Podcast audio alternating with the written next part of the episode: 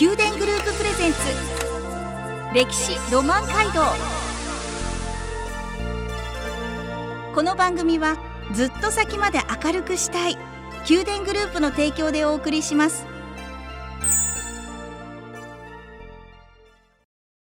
ラブ FM をお聞きの皆さんおはようございます。お相手の小柳ゆうきです。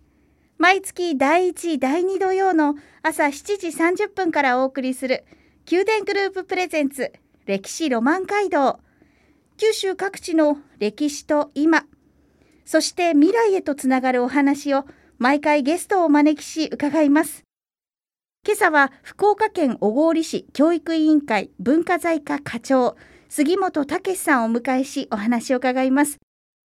杉本さんの、えー、普段のお仕事教えてください。はい、えー、私は小郡市の埋蔵文化財調査センターというところに勤務しておりまして、えー、小郡市の歴史文化の保存と普及のために大きく3つの業務に取り組んでおります。はいまず1つ目が、えー、開発で壊される遺跡の発掘調査ですね、えー、小郡市は非常に住みやすい土地ですので、えー、開発が多くなっております、えー、保存できない遺跡については事前に発掘調査を実施するということになります、はい、えー、2つ目ですけども市内のさまざまな文化遺産の保存と管理に取り組んでおります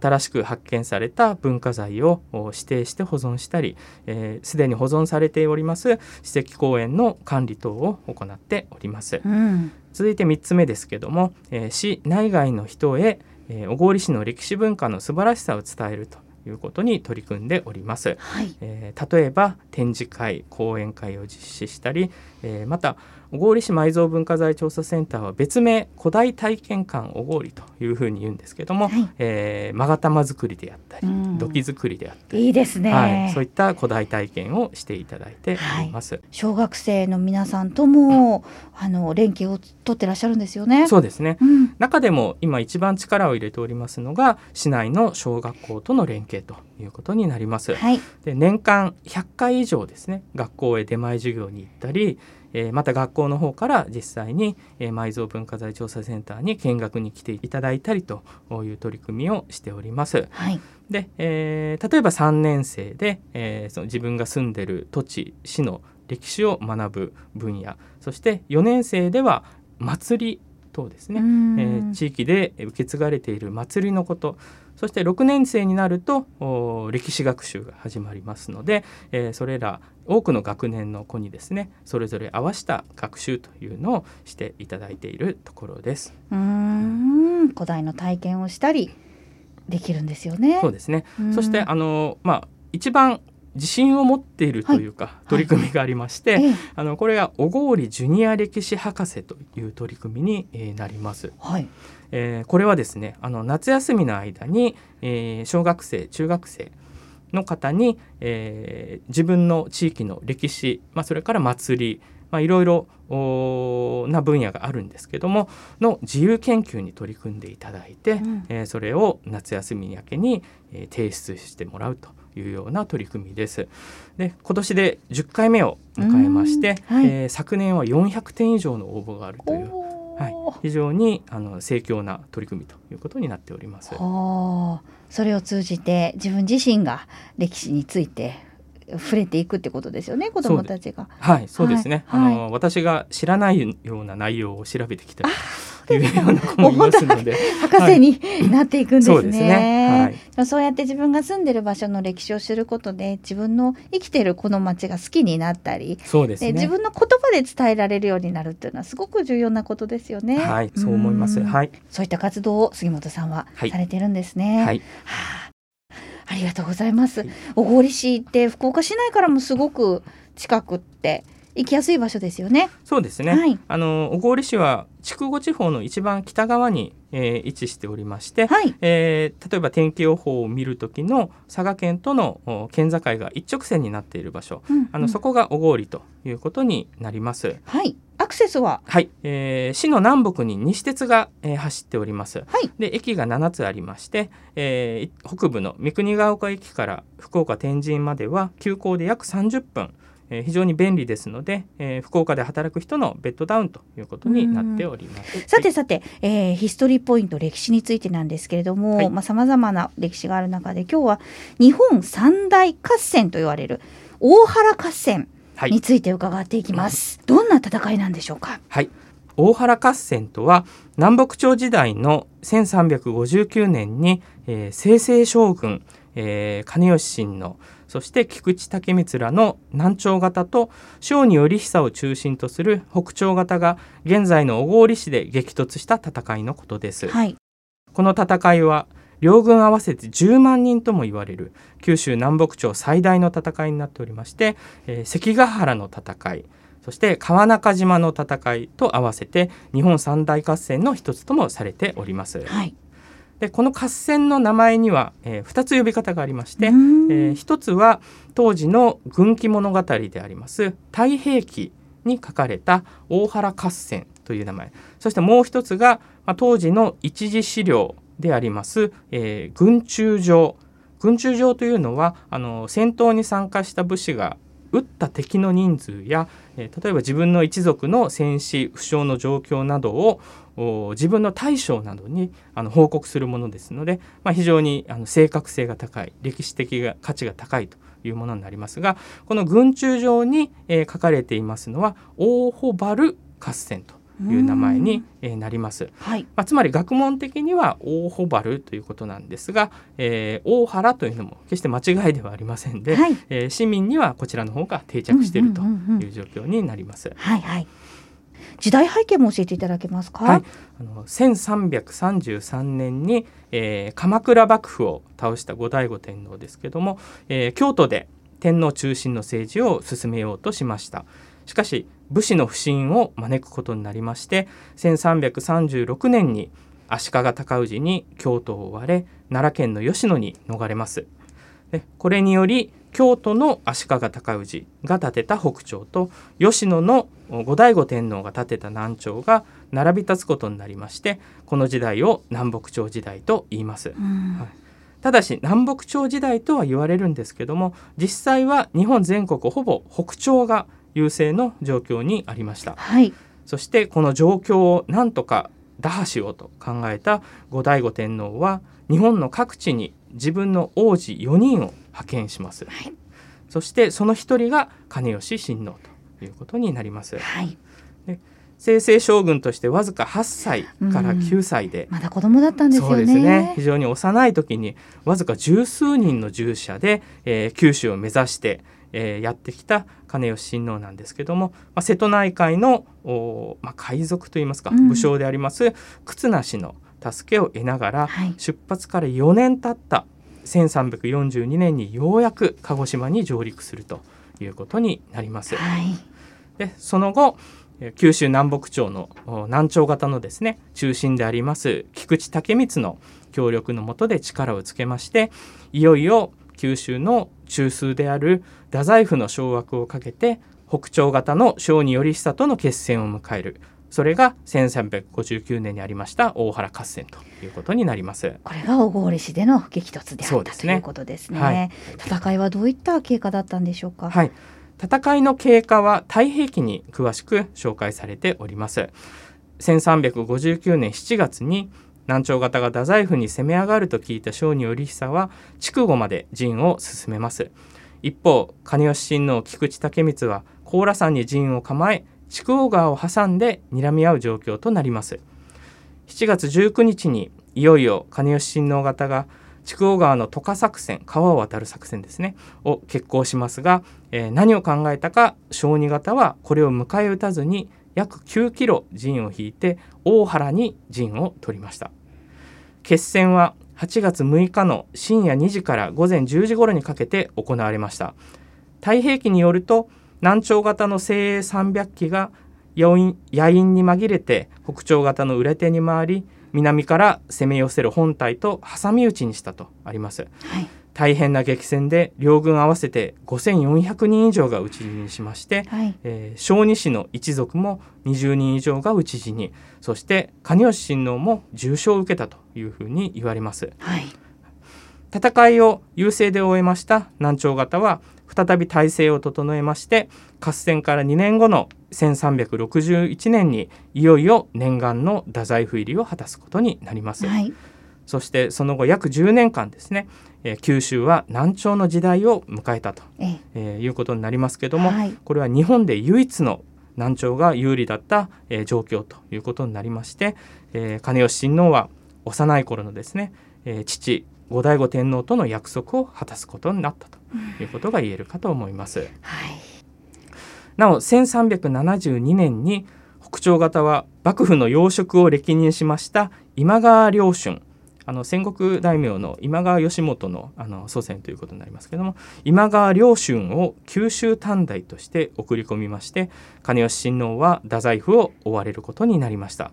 そしてその後二度と南朝方が復権することはなく1392年の南北朝の統一を迎えるということになります。うーん金吉親王のなんか人生を捉えた、まるで大河ドラマを聞いているようなはい気持ちになりましたが、実際におあった出来事で歴史ということですね。はい、ぜひ多くの方に知っていただきたいなというふうに思っております。曲をお送りいたします。この番組はずっと先まで明るくしたい宮殿グループの提供でお送りしています。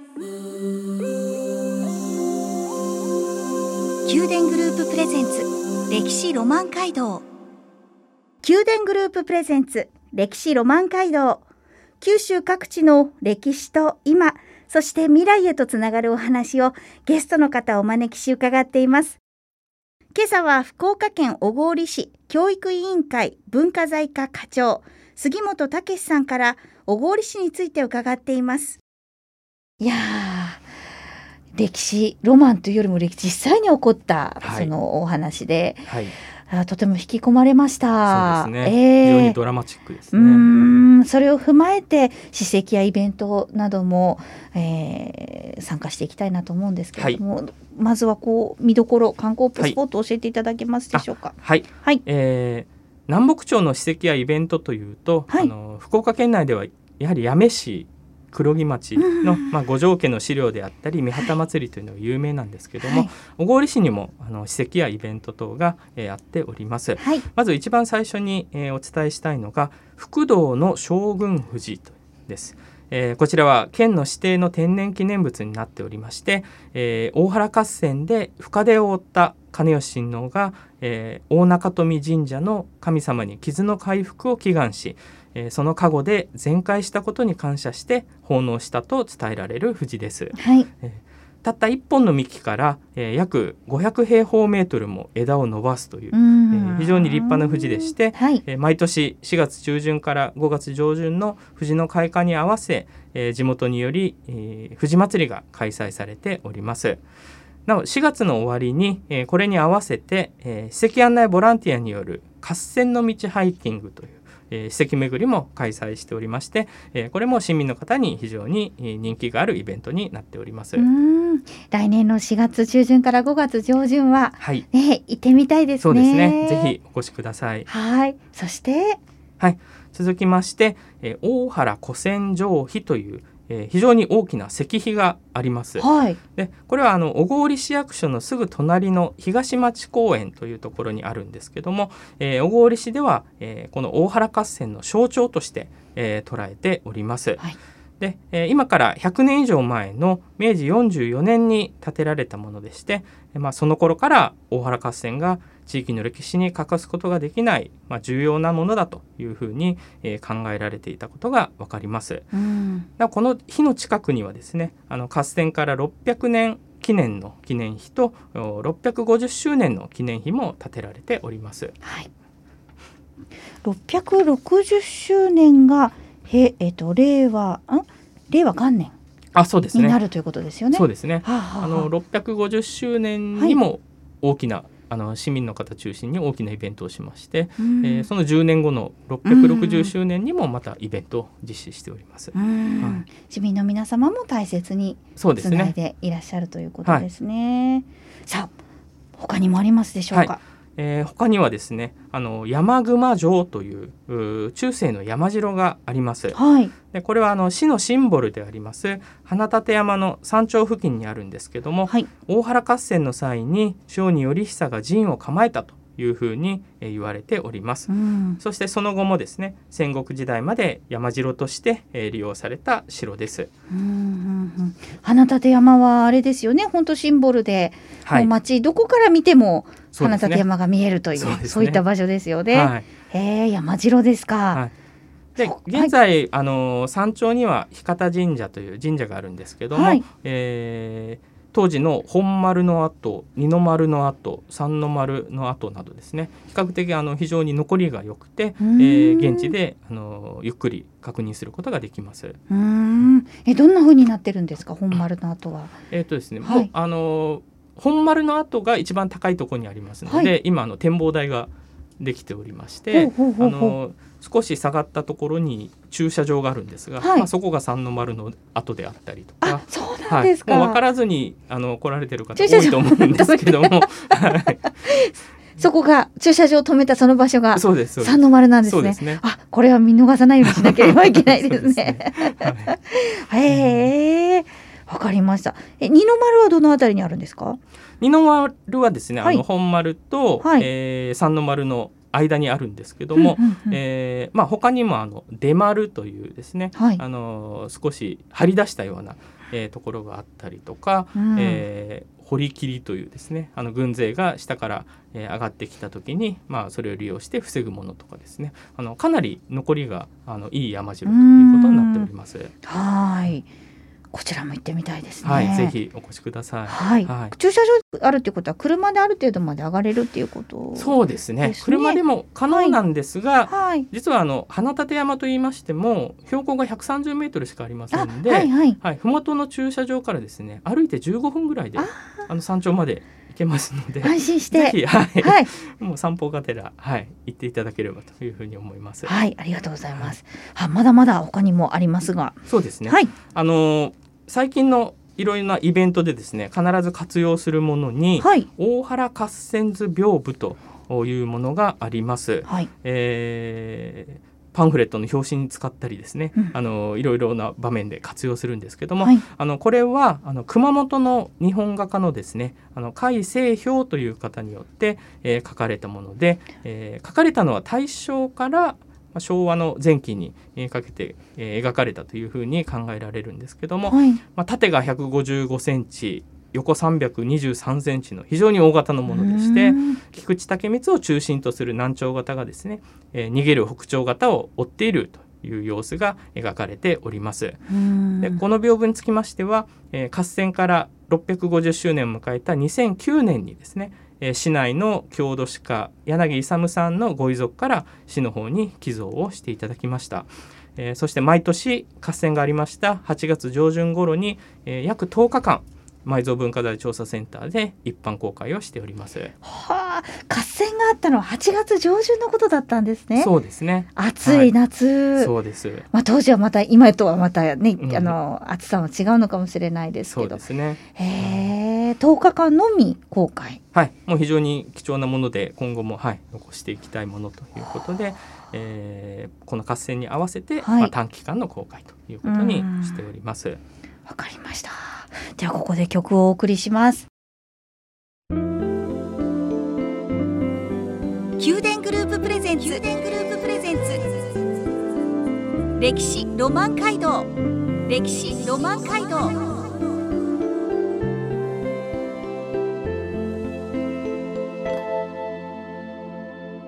宮殿グループプレゼンツ。歴史ロマン街道。九州各地の歴史と今そして未来へとつながるお話をゲストの方をお招きし伺っています。今朝は福岡県小郡市教育委員会文化財課課長杉本武さんから小郡市について伺いました。いかがでしたでしょうか？8月上旬からの10日間だけ公開などさまざま大切に、えー、資料も大切にされているんですけれども多くの方がやはり見に来られたりするんですか？そうですね。あのたくさんの方に美容部についてはあの見学をしていただいております。650周年が合戦から、はい。えー、2009年。はい。で660周年が2019年はい。2019年、令和元年、はいということなんですね。はいそうですねえー講演会とかはい。さまざまなこうイベントが行われたと伺いましたが。そうですね。あはい。の講演会であったり、はい。展示会であったり、えー記念式典等も行いまして、はい。まあこれによりあの多くの市民の方にあのこの大原合戦という名前が、うん。えーかなり浸透したんではないかなというふうに思っております。うーん。あの今後の活動として私たちも参加できるようなこうイベントなどありますでしょうか？はい、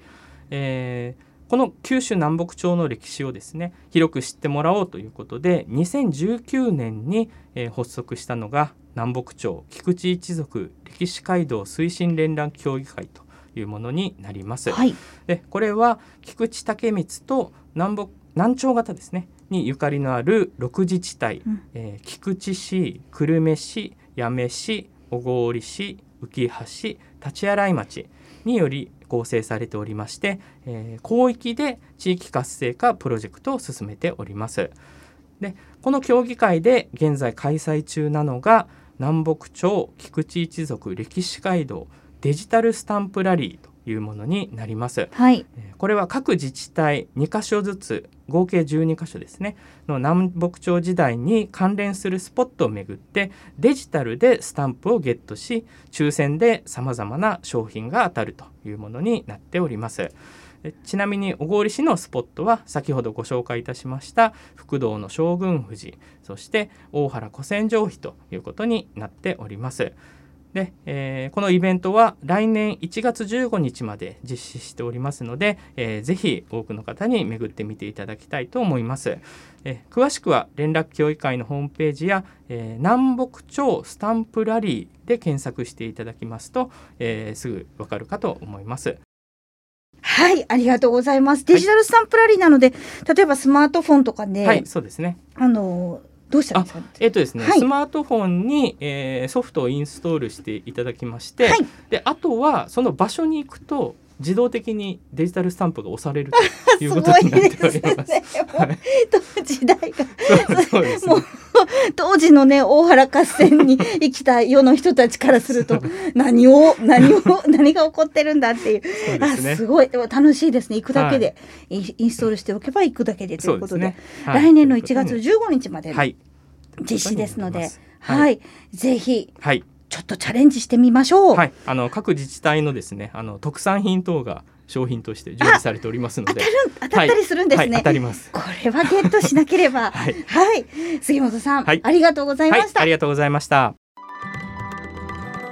宮殿グループプレゼンツ歴史ロマンカルト歴史ロマンカルト毎月第1第2土曜の朝7時30分からお送りする宮殿グループプレゼンツ歴史ロマン街道。九州各地の歴史と今そして未来へとつながるお話を毎回ゲストをお招きし伺います。来月もお楽しみに。この番組はずっと先まで明るくしたい宮殿グループの提供でお送りしました。